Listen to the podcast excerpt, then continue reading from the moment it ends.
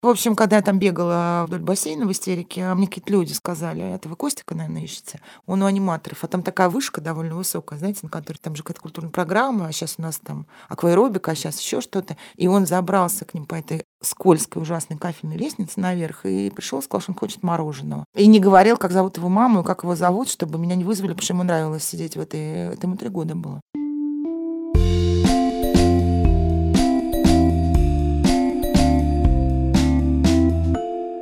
Всем привет! С вами честный подкаст о материнстве «Ты же мать» и мы его ведущие. Настя Хартулари, и у меня есть дочка Варя, ей один год и 11 месяцев. Меня зовут Настя Красильникова, и моему сыну Федору вот-вот будет три года. А меня зовут Саша Довлатова, у меня трое детей. Сын Миша, ему 18 лет, дочка Маша, ей 13 лет, и сын Костик, ему 5 лет. Сегодня мы говорим о путешествиях с детьми. Сразу хочется сказать, что путешествия с детьми — это для смелых. Но рано или поздно все родители, наверное, сталкиваются с этой задачей куда-то вывести детей, и мы все имеем опыт э, поездок с детьми в разные места. И мы поговорим о том, насколько отдых с детьми вообще похож на отдых, и еще мы расскажем о разных забавных и не очень ситуациях, которые происходили с нами и с нашими детьми в поездках. Ну и вообще обсудим, как можно облегчить и улучшить э, это времяпрепровождение в незнакомой среде с маленькими и не очень маленькими детьми. А я вот, когда готовилась к выпуску, я думала о том, что, может быть, стоит еще сказать пару слов про то, как путешествовать, когда ты беременная. Ну, я, например, в последнюю беременность э, с радостью узнала, что есть все-таки даже страховки э, редкие медицинские, ну вот если ехать за границу, которые страхуют страхует от каких-то осложнений беременности. То есть обычно страховка не покрывает расходы, связанные с беременностью. Но теперь такие есть для беременных. Да, и вот недавно я обнаружила, что один из сайтов, продающих такие страховки, там была написана следующая служебная информация. Если вы беременны, сидите дома, не подвергайте опасности ни себя, ни будущего ребенка. И я просто была поражена тем, что даже сайты, которые продают страховки, учат женщин жить. Я путешествовала, конечно же, но каждый раз все равно немножко боялся. Всегда все проходило хорошо. А у меня даже была история, когда я в начале восьмого месяца беременности с пятилетним ребенком и с мамой за 65 встала в одном городе, позавтракала, приехала в другой город, там мы пообедали, потом мы долго гуляли по этому городу, ходили в аквапарк, потом а, мы переехали еще в третий город, где ужинали, потом мы поехали еще куда-то дальше. У нас были вещи, то есть все было прекрасно. Но вот заранее оно почему-то всегда страшновато. Врачи говорят, я не могу вам запретить, но если вы можете не ехать, то, конечно, лучше не езжайте. Но я вам ничего не запрещаю. Я очень старалась попутешествовать побольше и э, прямо-таки впихивала вообще все возможные путешествия в эти 9 месяцев и подарил своему мужу на день рождения поездку в Италию. Прямо уже как, как бы я была месяца на седьмом, наверное потому что я понимала, что, ну, когда мы в следующий раз попадем в Италию? Ну, в общем, да, на самом деле, если у тебя есть страховка, есть разрешение врача, и ты чувствуешь себя комфортно, то почему бы действительно не отправиться на прополу путешествовать.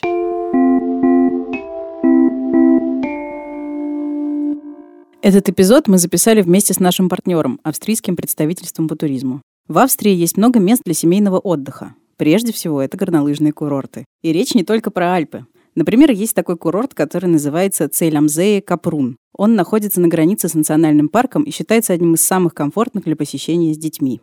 Здесь много маршрутов для пеших прогулок и семейных кафе с блюдами местной кухни вроде сладкого омлета «Кайзершмарн». Активные развлечения тоже есть. В Цель-Амзее можно самим покататься на лошадиных упряжках, коньках и горных лыжах. И поставить на лыжи своих детей. Информация об этом и других курортах есть на сайте austria.info об отпуске в Австрии. Ссылку на него вы найдете на сайте «Медузы» в описании этого эпизода.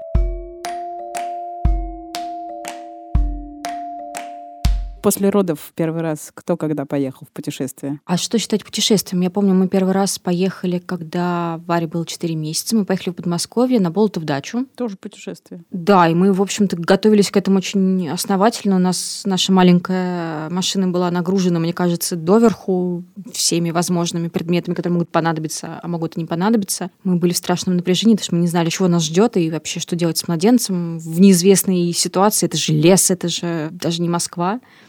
Но все прошло достаточно классно, хотя где-то на экваторе нашего путешествия у нас было ощущение, что кто-то из нас э, наверняка сейчас на лодке сбежит по озеру вперед к лебедям. Но мы продержались, и, в общем, потом такие, да, ну это было классное путешествие, здорово, что мы поехали. Но больше не поехали. Наша следующая поездка была уже варена 9 месяцев. Мы поехали в Стамбул, это был декабрь. Но это, наверное, нельзя назвать полноценной зимней поездкой, потому что зима в Стамбуле была очень мягкая.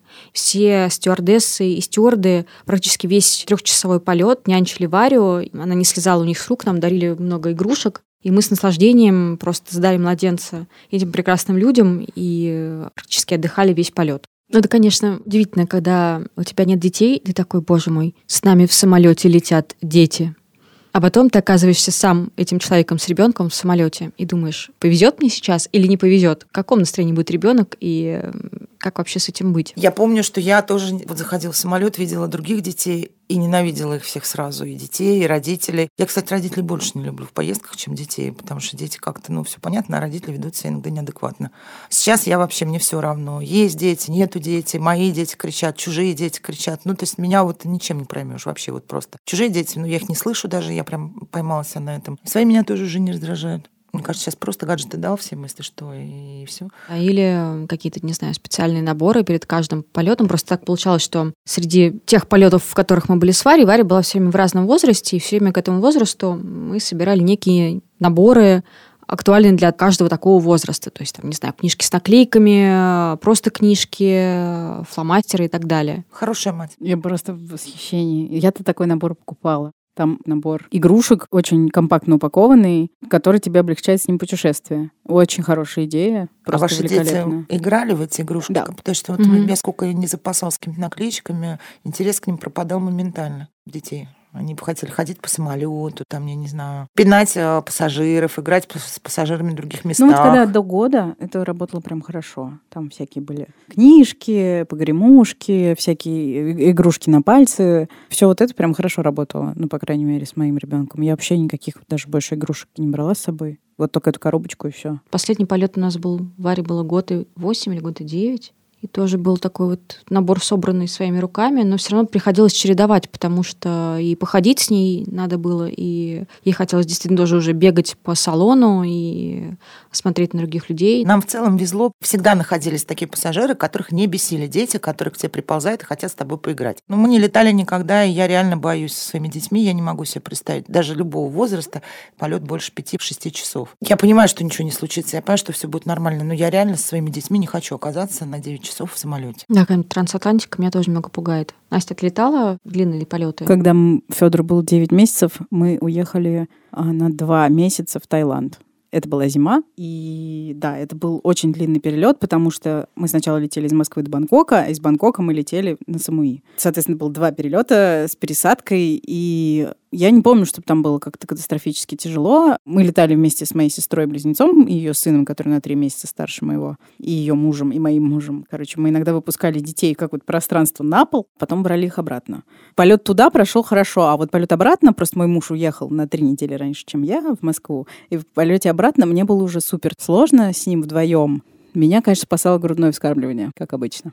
Ну да, я согласна, да, что то, когда оно еще было, оно тоже меня очень сильно выручало с Варей на взлете, на посадке и в остальные моменты, когда нужно было усыпить младенца или успокоить. Да, это супер была удобная вещь. И, кстати, я узнала, сейчас вспомнила об этом, что до года или до двух детей акклиматизации у детей не бывает.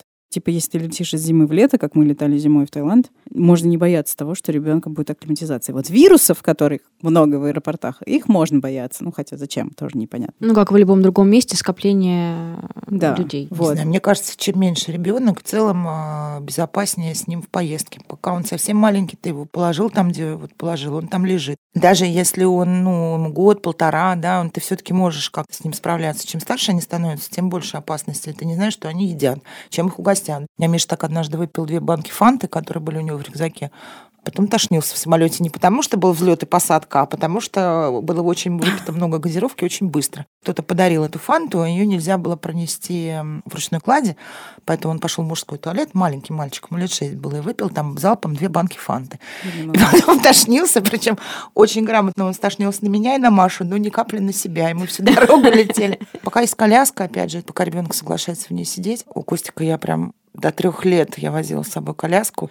У него уже ноги, он ногами прямо тормозил, не хотел, ненавидел коляску, но вот эти пятиточечные ремни, я понимала, что он в безопасности, да, и я могу как-то тоже поездкой насладиться, ну, прогулкой, там, кофе, кафе, еще что-то. Мне как раз сложнее, когда они постарше, после трех, после четырех. Я себе представляю 9 часов полета, во время которых, может быть, Костик часа два поспит, три, а остальное время с ним надо как-то взаимодействовать, разговаривать, там, вот и читать, и я прям, у меня паника сразу наступает. Качественное время с ребенком. Да.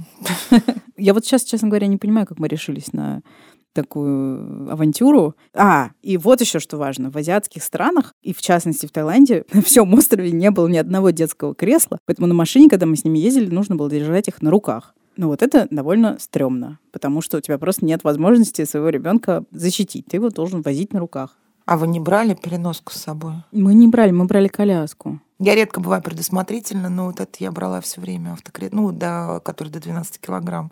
Его же можно коляску поставить. Да, но это вот сложно уже эти все колеса совместить и так далее те коляски, на которые можно поставить автокресло. Ну, в моем случае это были огромные колеса, такая тяжеленная конструкция, с которой я одна бы вообще не справилась. Я могу одна с детьми, с коляской, с двумя чемоданами, и это было один из которых весил 32 килограмма, проехать половину Грузии.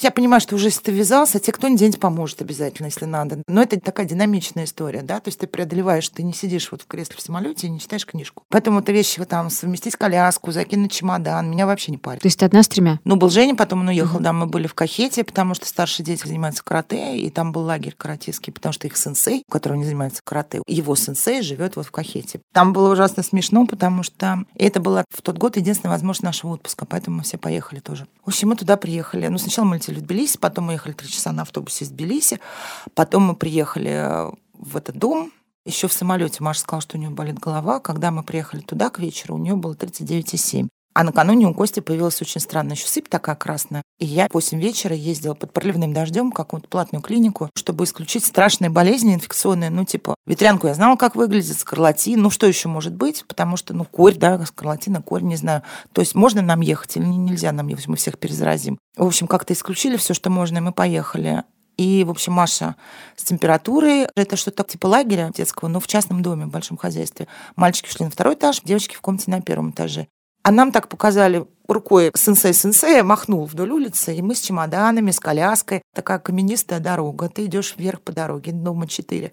И оказалось, что мы живем в другом доме. У родителей сенсея-сенсея. Вот там, где были дети, там у них был туалет, душ. Там, где жили мы, туалет там был в углу участка в камнях. Даже не домик, вот как наш дачный. Это просто там стоял такой остов стула, знаете, железный. О, когда боже мой. старые стулья, у них такое железное, вот, ну, как седалище и ножки.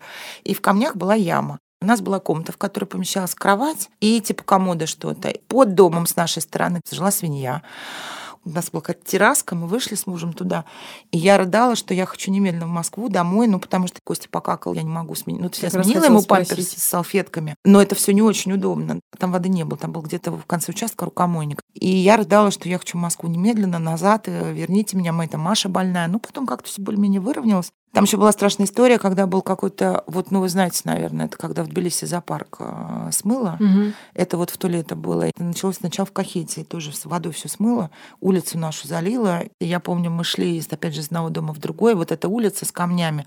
Выше колена стояла вода, а там еще коровы ходили, какашки в каких-то шлепанцах. И я, значит, несла коляску. Костя ко мне муж не доверил, потому что я еще плохо вижу. Дождь, у меня очки, он нес Костика. Ну вот после этой поездки, честно, потом мы еще поехали дальше. Мы поехали в Тбилиси, и, собственно, собственно, были в Тбилиси в ту ночь, когда смыло зоопарк. И после этого мы еще поехали туда через Батуми в Григолете на море, и там еще жили. И уже без мужа я была. Ну, как-то вот после этого я поняла, что, в общем, лишь бы были врачи, то есть вот это то, что я выясняю, что туда, куда я еду, если там медицинская помощь, ну, какая-то квалифицированная. Теперь ключевой момент, я вожу аптечки по количеству чемоданов, они дублируются. Это хорошая идея. И вожу лайт-вариант аптечки еще в ручной кладе. По количеству чемоданов аптечки, это, знаешь ли, высший уровень эволюции сейчас. Я точно знаю, ко мне все эти аптечки есть, и все запасено, ничего не случится. А скажите, отдохнуть кому-нибудь удалось в путешествии с детьми? Хоть раз. Я научилась. Коровьих какашках по колено, ну, видимо, не сразу. в этот момент. Ну, да, винишко выпьешь в Грузии, уже и какашки, в общем, по колено.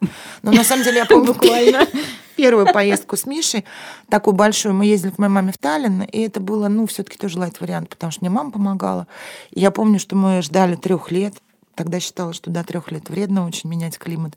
И вот мы поехали в Турцию, отель все включено. И часть поездки со мной была мама, а потом муж. То есть я даже одна не решалась ехать. И это был трендец. Миша был очень активный. Я зачем-то билась за режим. Он все время хотел общаться с какими-то детьми, не хотел уходить с детской вот этого мини-диска. А я говорила, уже 9 часов пора уходить, и мне приходилось его за ноги волочь иногда. Ну, я же педагогичная, я говорю, мы сейчас, если ты будешь баловаться и кидаться песком, мы уйдем. Он все равно баловался, кидался песком. Я понимала, что его нужно увести. Но сейчас бы я бы вообще даже, ну, отворачивалась бы, когда он кидается песком, и делала вид, что я его не знаю. И я не могла его увести добровольно. И вот из-за этого всего, конечно, отпуск был... Я его до сих пор вспоминаю, но я все время парилась ужасно просто, вот чтобы все было вовремя.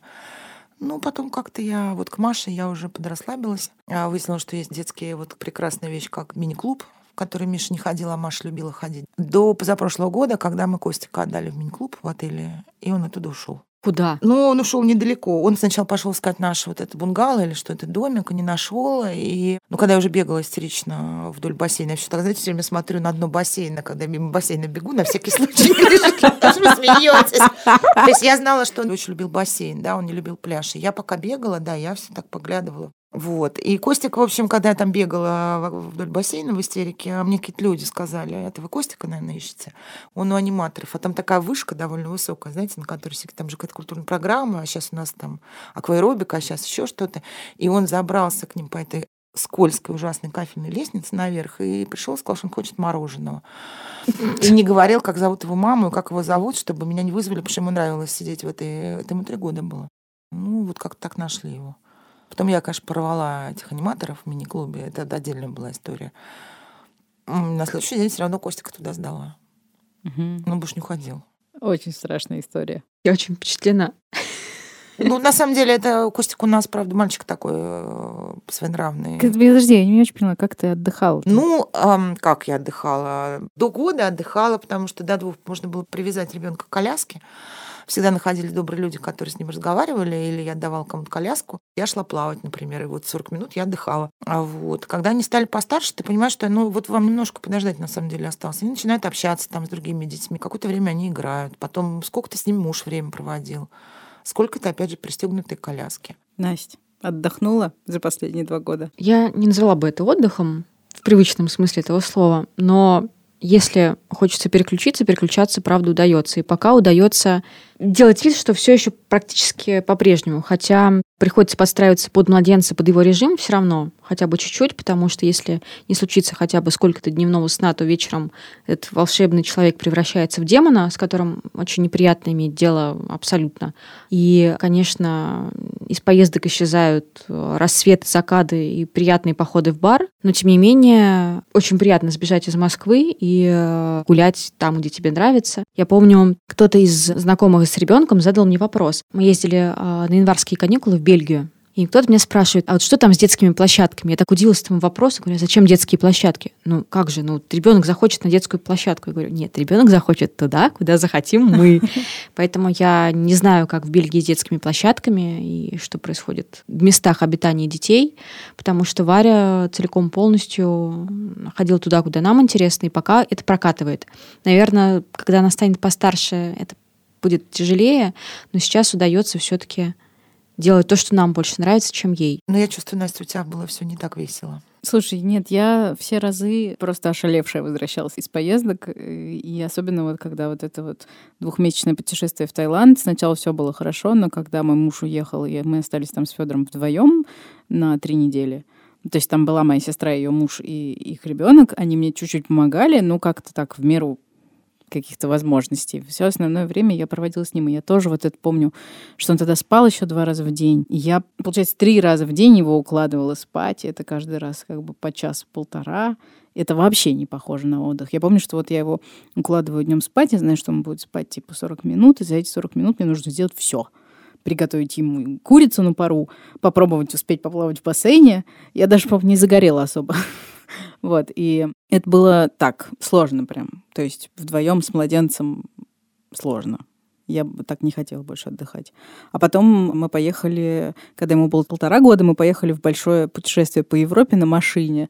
Мы проехали Чехию, Австрию и приехали в Будапешт с ребенком. И тоже там я запомнила, что автокресло, которое... Это была машина в прокате, взятая с автокреслом, но автокресло было вертикальное. И поэтому как бы ребенок как бы засыпал, там мы подгадывали поездки так, чтобы он спал днем в машине. Но поскольку кресло было вертикальное, у него падала голова. И моя задача в поездке по Европе была в том, чтобы держать его голову. То есть я, я часами вот так вот ехала, вытянув правую руку и держа его голову. Вот как бы вот так я запомнила Европу. А ты Честно знаешь, говоря, рука очень устает. ты знаешь, И что загорает, есть специальная повязка, Да, чтобы это держать я уже потом голову. узнала. э, У меня как бы что-то не было как-то возможности эту штуку. Я не знаю почему. Понятно, А ты что... Зачем держала голову? Потому что он просыпался? Да. А, потому Не- что у не меня потому, тоже что у падали него головы, и я решила- Падала голова, и мне его Да. было жалко, потому что он просыпался от этого, да. Ну вот, в общем, как бы в городах, в которых мы были, эти повязки не то чтобы на каждом углу продавались. И, в общем, это было так тоже не- непросто. Да, я помню, что, кстати, в Европе все были, э, все вокруг люди были настолько исключительно дружелюбно настроены, что это очень сильно облегчало все связанные с путешествием с ребенком тяготы. То есть я помню, что я могла покормить его вообще в любом абсолютно месте. Я заходила там, не знаю, в книжный магазин, и хозяйка этого книжного магазина садилась его кормить, и хозяйка магазина приносила мне стакан воды, потому что она говорит, ну, я знаю, что у вас сушняк, это же грудное вскармливание, я знаю, о чем речь. И это было настолько везде, и это было настолько приятно и классно, и мило. Или когда мы там приходили с ним в музей, он засыпал в музее, потом просыпался в музее, и можно было его достать из коляски, и он начинал просто босыми ногами ходить по музею туда-сюда, полуторагодовалый младенец. И все только умилялись. Никто не верещал отойдите от экспонатов. Ну, то есть как бы все было исключительно приятно и доброжелательно. Я помню, что вот это мне прям ужасно было от этого осознания, и от этого какого-то теплого гостеприимства было очень хорошо мне. Вот это вот как раз был тот момент, когда я отдыхала, потому что я понимала, что здесь нет людей, которые ко мне плохо настроены только из-за того, что со мной ребенок. Ой, у меня в Таллине по-разному было. Когда Миша с Машей были маленькие, они так ссорились, они так орали. Они придумали песню, я помню, пели мы алкоголики, мы шопоголики, мы пьем без перерыва спирт, водку и пиво. Это вот типа Миша было 8-9, и Маша на 5 лет меньше. Они ходили где-то по улицам, обнявшись, все время вот так вот пели. Потом я помню тоже в одной поездке, это было в Риме. Это они уже были постарше, ну, 10,5, например. И мы пришли в Колизей, мы такие приличные. де- Мы везде ходили, все музеи, всегда с детьми. Они очень покорно ходили, довольно. И кто-то их научил, я не знаю кто, почему-то они у меня кричали «Тагил, Тагил рулит». И муж мой купил Маше такой меч деревянный, она такая маленькая, в розовом пальто, в розовой шапочке. Она вот этим размахивала огромным деревянным мечом и кричала «Тагил, Тагил рулит». Ну, я сидела где-то там в углу, наслаждалась жизнью. Мимо меня идет пара такая в возрасте, очень хорошо одетая, дама такая, мужчина. И она так прямо вот в очередной вопль вот этого тагила, она так прикладывает и пальцы, знаете, когда начинают брови трогать, вот так голова, ну, над глазами. Боже мой, на чистом русском. И здесь, вот в Колизее, Вениамин, в Колизее нет спасения от этого быдла.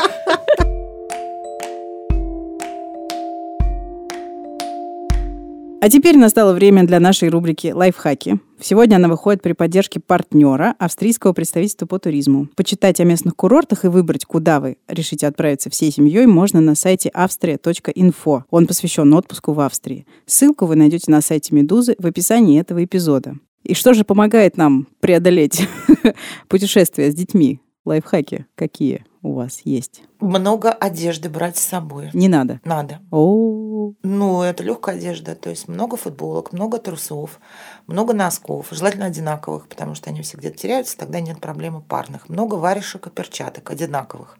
Опять же, тогда не так это заметно. Вот зимой мне помогает, вот это моя прям любимая история, это покупать раздельные зимние штаны и куртку. То есть никогда цельный слитный комбинезон. Вы погуляли, вы зашли в кафе, вы сняли только куртку, оставили штаны. Да? Вышли, куртку надеть быстрее. Да, из комбинезона доставать и вставлять туда обратно младенца это ужасный геморрой. И еще и сапоги придется снимать тогда, если Ой, это да. ходячий ребенок. Да, да, да, и вторые носки. По что я мучилась.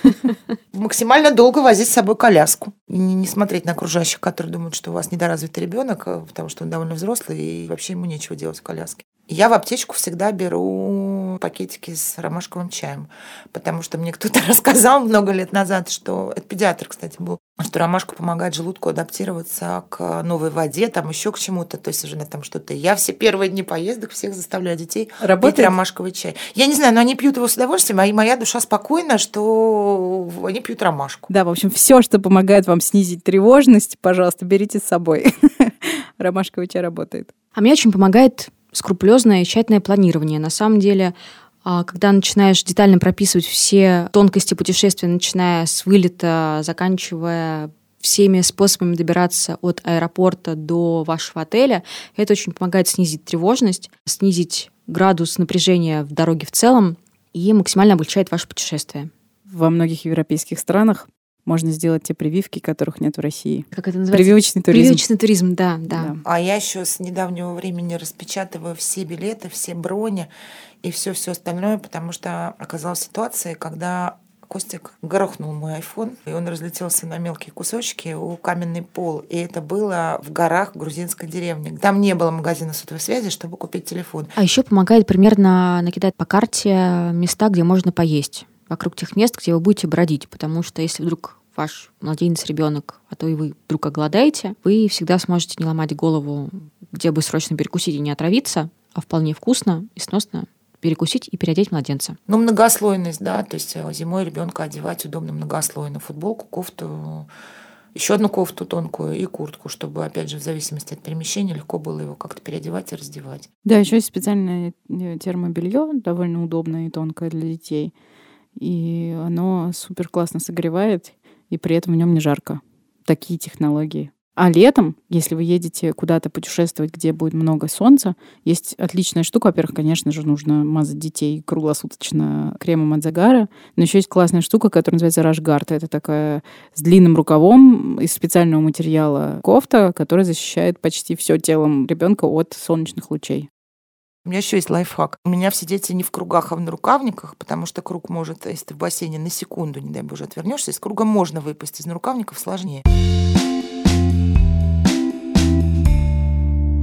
В общем, я готова признать э, и сказать это вслух, что я в путешествиях с ребенком не отдыхаю. На отдых это похоже просто минимально.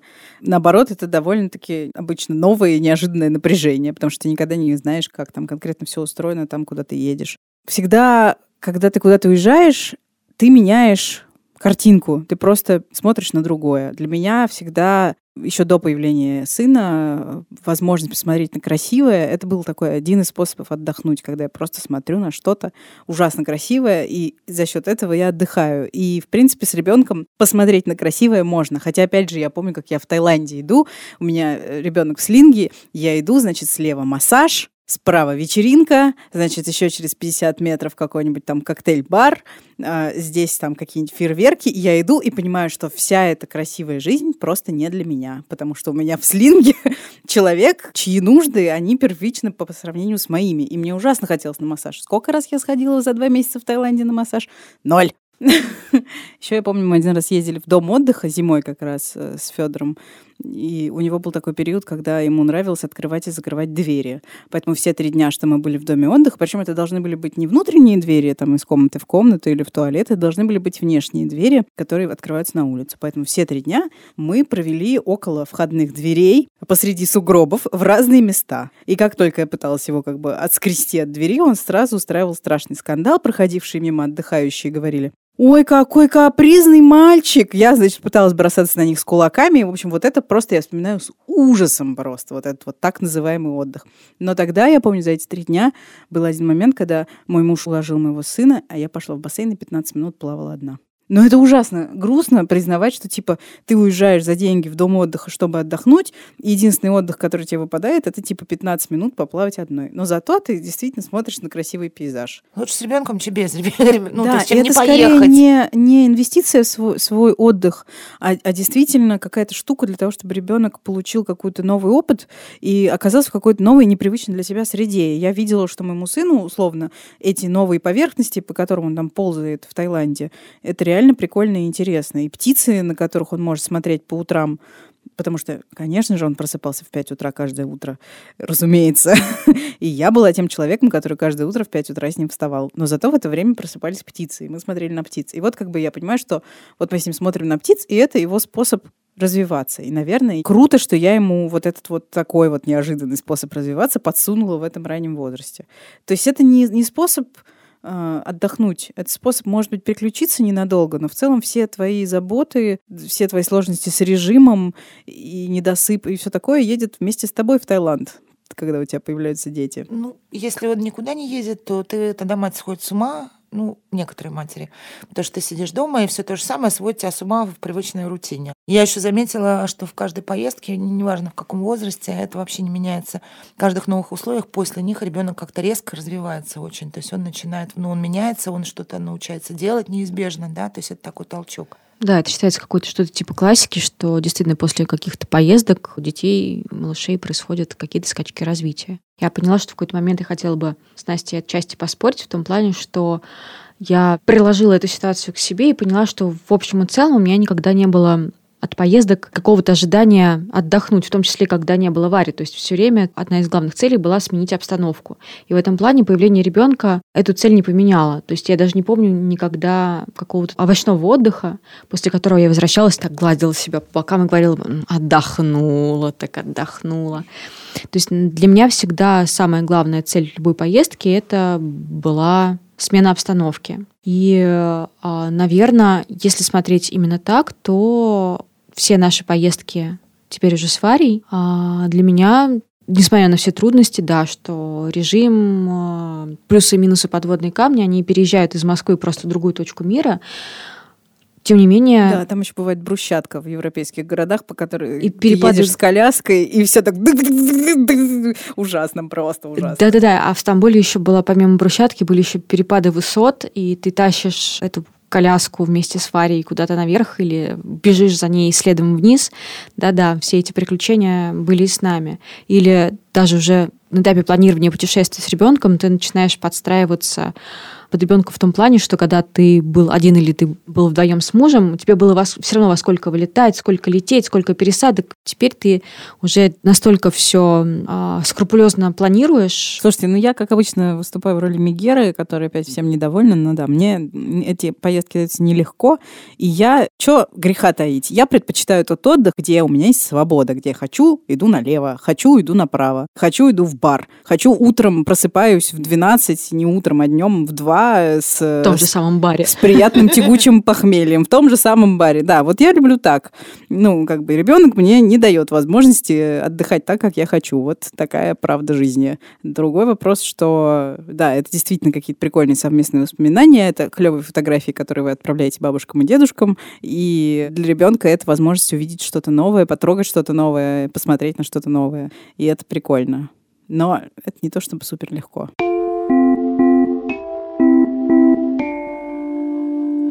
Этого выпуска не было бы без нашего партнера, австрийского представительства по туризму. Кроме курорта Целямзе и Капрун, о котором мы уже рассказали, с семьей можно поехать, например, в Зальбах или Гастайн. В Зальбахе есть легкие и безопасные трассы, поэтому там много горнолыжных школ, в том числе детских. В таких школах опытный инструктор обучает катанию на лыжах даже малышей. А еще есть спа-курорт Гастайн. Он подойдет даже любителям спокойных развлечений. Там можно найти термальные целебные бассейны из десяток маршрутов для прогулок.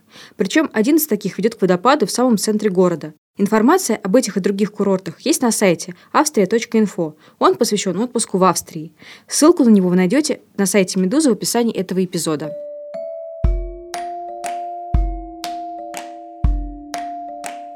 Это был честный подкаст о материнстве «Ты же мать». Меня зовут Настя Красильникова. Меня зовут Настя Хартулари. Меня зовут Саша Давлатова. Пишите нам, пожалуйста, письма на подкаст собака медуза.io с пометкой «Ты же мать». Мы очень любим получать ваши письма, они для нас много значат. Еще мы будем признательны за лайки и комментарии и звездочки звездочки в Apple подкастах, лайки и комментарии во всех остальных платформах, э, в Spotify, Google подкастах, на Яндекс Музыке, в Кастбоксе и даже на Букмейте.